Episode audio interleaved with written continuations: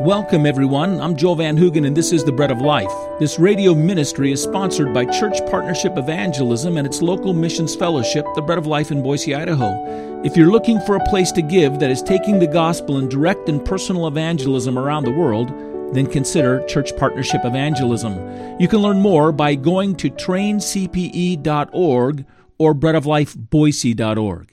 As Jesus was being nailed to the cross, he prayed that the ignorance of those who were participating in his crucifixion may be removed, and that they may see their sin and their Savior, and so repent and believe in him and find God's forgiveness. Uh, that's what he was praying for when he said, Father, forgive them, for they know not what they do.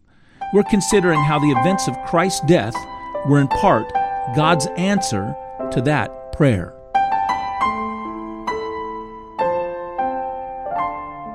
Matthew tells us that in the middle of the day, to signify the judgment that is falling upon the Lord Jesus on the cross, darkness falls over the land, all of the land, for three hours. Uh, the crucifixion of Jesus Christ began, we're told, at the third hour of the day, and he died in the ninth hour of the day. And this corresponds with our 9 a.m. in the morning and goes to 3 p.m. in the afternoon. And so, what we're being told in our text here is at the sixth hour, that's at 12 noon, something new and terrible took place. It tells us that starting at 12 noon and for three solid hours, darkness came over all the land. And this is not a natural darkness. This is something that's a supernatural dimming of the sun. And it says all the land. It doesn't say over the cross or over Golgotha. And so the implication is that this is over the region of Jerusalem. It could even be extensively over all of Israel. It actually could be understood as all of the earth. It's covered in a moment of darkness. And it was a darkness at that time that came at the point at which there should be the brightest light of day. Darkness for three solid hours. Maybe some of you were in Boise when we had our solar eclipse some while ago, and uh, our family went out and drove out on the desert. And we parked the car. There weren't any trees interfering with our vision or our view. And there were other people that went to parts of Idaho where it was supposed to be directly taking place, but it was dark enough. I have photos of our family as we're all sitting out on the bumpers of our car, sitting on the tailgates of our cars, watching this eclipse that took place, and it was kind of eerie. It was a little bit different, you know, the middle of the day for the sun to just become dark all of a sudden, and but it wasn't really dark, and, and it didn't last too long. And then the sun came back out after actually just a few moments, and everything brightened up pretty quickly. That's not what's being described here. This is not some solar eclipse or lunar eclipse. Which one is it? Which one happens when the, when the moon gets in front of the sun? That's not what's being described here. This is the sun being diminished in its darkness, and it lasts for three, four hours. The meaning of this event is not explained, but for a moment, could you place yourself in that crowd and tell me what you would conclude? As you're watching, you're watching darkness wrap around this event that you've come to witness and to see. A question you might ask, and it was expressed in the song that we sang, just alas, and did my Savior bleed? Is this creation's own moral reaction to the destruction of its creator? The line is, well, might the sun in darkness hide and shut his glories in when Christ the mighty Maker died for man, the creature's sin. John tells us of Jesus Christ that all things were made by him, and without him nothing was made that was made. We could ask, is this what creation does when the light of life is being put out? Maybe so. And there is some poetic idea there that can be embraced, and it's been written in the songs that we sing. But, but when the Bible refers to an occasion like this, it almost always is associated with the darkness of judgment. It's the darkness in the sun that God places as a sign that he is pouring out his judgment upon wickedness.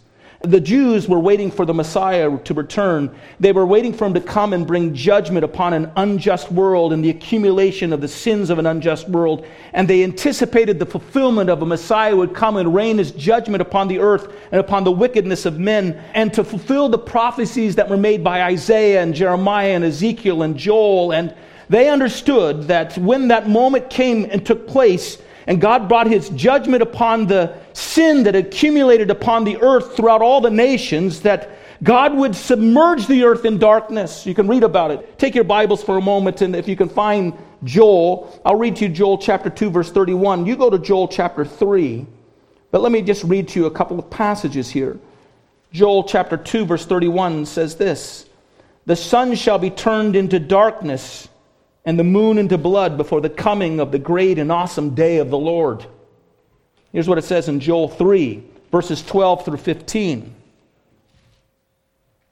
Let the nations be wakened and come up to the valley of Jehoshaphat, for there I will sit to judge all the surrounding nations. Put in the sickle, for the harvest is ripe. Come, go down, for the winepress is full, the vats overflow, for their wickedness is great. Multitudes, multitudes in the valley of decision, for the day of the Lord is near in the valley of decision. The sun and the moon will grow dark, and the stars will diminish their brightness. Isaiah 13 is just one of the places where Isaiah refers to the same event. In verses 9 through 11 of Isaiah 13, Isaiah writes this Behold, the day of the Lord comes, cruel with both wrath and fierce anger, to lay the land desolate, and he will destroy its sinners from it. For the stars of heaven and their constellations will not give their light. The sun will be darkened in its going forth. The moon will not cause its light to shine. I will punish the world for its evil and the wicked for their iniquity. I will halt the arrogance of the proud and lay low the haughtiness of the terrible. Revelation chapter 8 describes the final day of the Lord when he brings his judgment upon the earth, and it describes it in a series of trumpet judgments that are poured out. And the fourth trumpet is blown, and what takes place is a third of the light of the sun, and a third of the light of the moon, and a third of the light of the stars are dimmed and go out. It's this idea of judgment that's being rained down. God is deploring the imagery that takes place. God is making known that sin is being found out and that it's being accounted for and it's being judged and his wrath is being poured out. And in this moment, God is making known that all this is taking place. All that wrath that will come at the end of the age, all of it now is being focused and coming upon the cross where Christ is suffering. He's suffering, he's dying there. Now, this had to be an unsettling darkness that came upon those individuals. They may have reasoned in themselves, according to what we read in Isaiah 53. We esteemed him stricken and smitten of God and afflicted. They may have reasoned to themselves, he's suffering judgment. He's suffering the judgment of God because he was an unrighteous man. But why now and why at that place? There have been many blasphemers before. Remember, they accused him of blasphemy. There have been other false messiahs. They accused him of being a false messiah. But why here now? Why this darkness and why so long? Why so profound? And whatever the reasoning, whatever they're thinking, this is revealing that something ominous and awful is happening. And they are unsettled. They are unsettled by it. There's a second thing that we need to see that takes place here. There is a cry of dereliction that rises up from the Lord Jesus.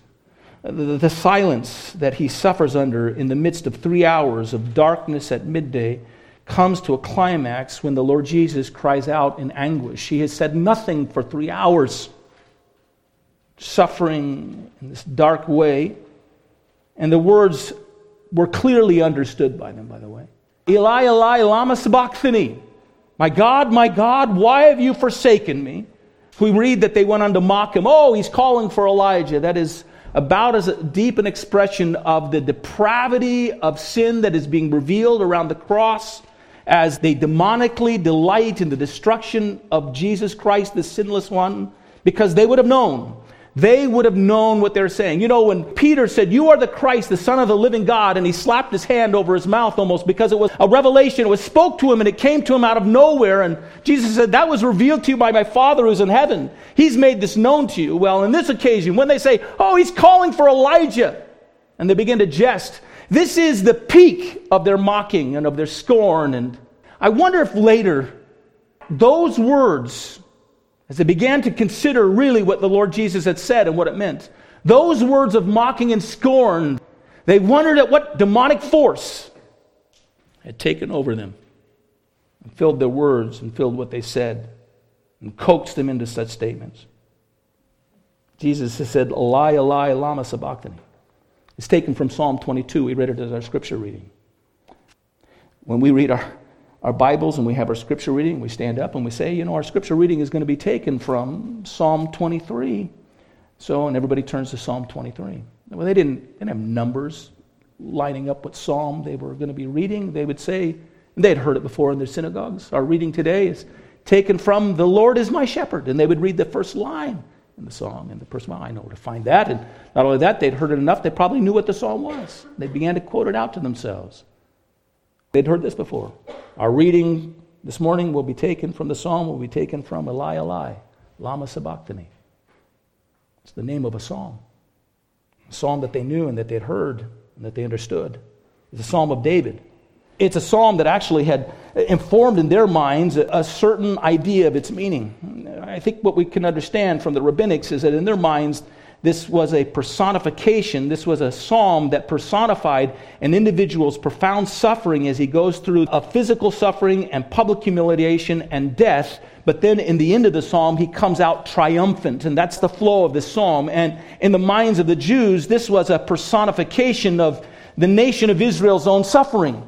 They had been put into suffering in Babylon, and there they had suffered and had been humiliated and brought into death, seemingly separated from the place of God's worship. And yet God had heard their cry and He restored them. And here they are now on this occasion in the temple, the place where they give praise and worship to God. And they're thinking, is this is a psalm, this is a personification of the nation of Israel. This is a, a psalm of God bringing us in destruction and judgment, and, but then taking us out and delivering us and bringing us into triumph. Listen what the individual speaking in the Psalm 22 says. After he comes through the horrors of death, he says, at the end of it, I will, after all is declared of his suffering, I will declare your name to my brethren. In the midst of the assembly, I will praise you. My praise shall be of you in the great assembly, and I will pay my vows before those who fear you. For the kingdom is the Lord's, and he rules over all the nations. And so they knew the song. They had suffered as a people, and they'd come back as a nation to the temple to worship God. It was about them. It was about them. Or so they thought. Until the Lord Jesus utters these words at the cross. And now, in that moment, at the end of three hours of dark judgment upon sin, Jesus makes Psalm 22 all about himself. The psalm must now be understood. It was a prophecy about him. The words he spoke of that first line would have sparked many of those individuals to fall out the whole song before themselves. I don't know if you have this happen to you, but somebody mentions a song and you know it and it's beckoned from your youth. Your mind begins to trace through all those words and you can repeat them and you can sing them and the melody comes to you, and that's what would have happened for many at that moment. The very moment at which those words were spoken, their minds would have begun to retrace that psalm, would have gone through their minds and their hearts, and they would have been repeating it and stating it. And even if they had a hard time at bringing the words to recollection because of the trauma of that hour and that moment, when they returned to their homes, that cloudy recollection of those words would have been brought back to them, and they would have searched out their scriptures to remind themselves of what it was, what was that psalm about and what were those words. And as they read those words, they would have seen that everything that was stated at the beginning of that psalm was like a subheading to everything they had just witnessed. A description of everything they just witnessed. Let me read you some of the words from that psalm again. Think about it. If it's playing through your mind as he's on the cross, because he's just said it. In the middle of the mocking that's taking place there. Oh, he's calling out to Elijah. Don't give him any water. Let's see if Elijah will come and rescue him. The soldier says, Well, let's see if Elijah will rescue him as he gives the water to him. Well, in our next broadcast, we'll look to see how Psalm 22 prophesies the death of our Lord most exactingly. This has been the Bread of Life. To learn more about our ministry, go to breadoflifeboise.org. And now, until we gather around the scriptures again, may God bless you.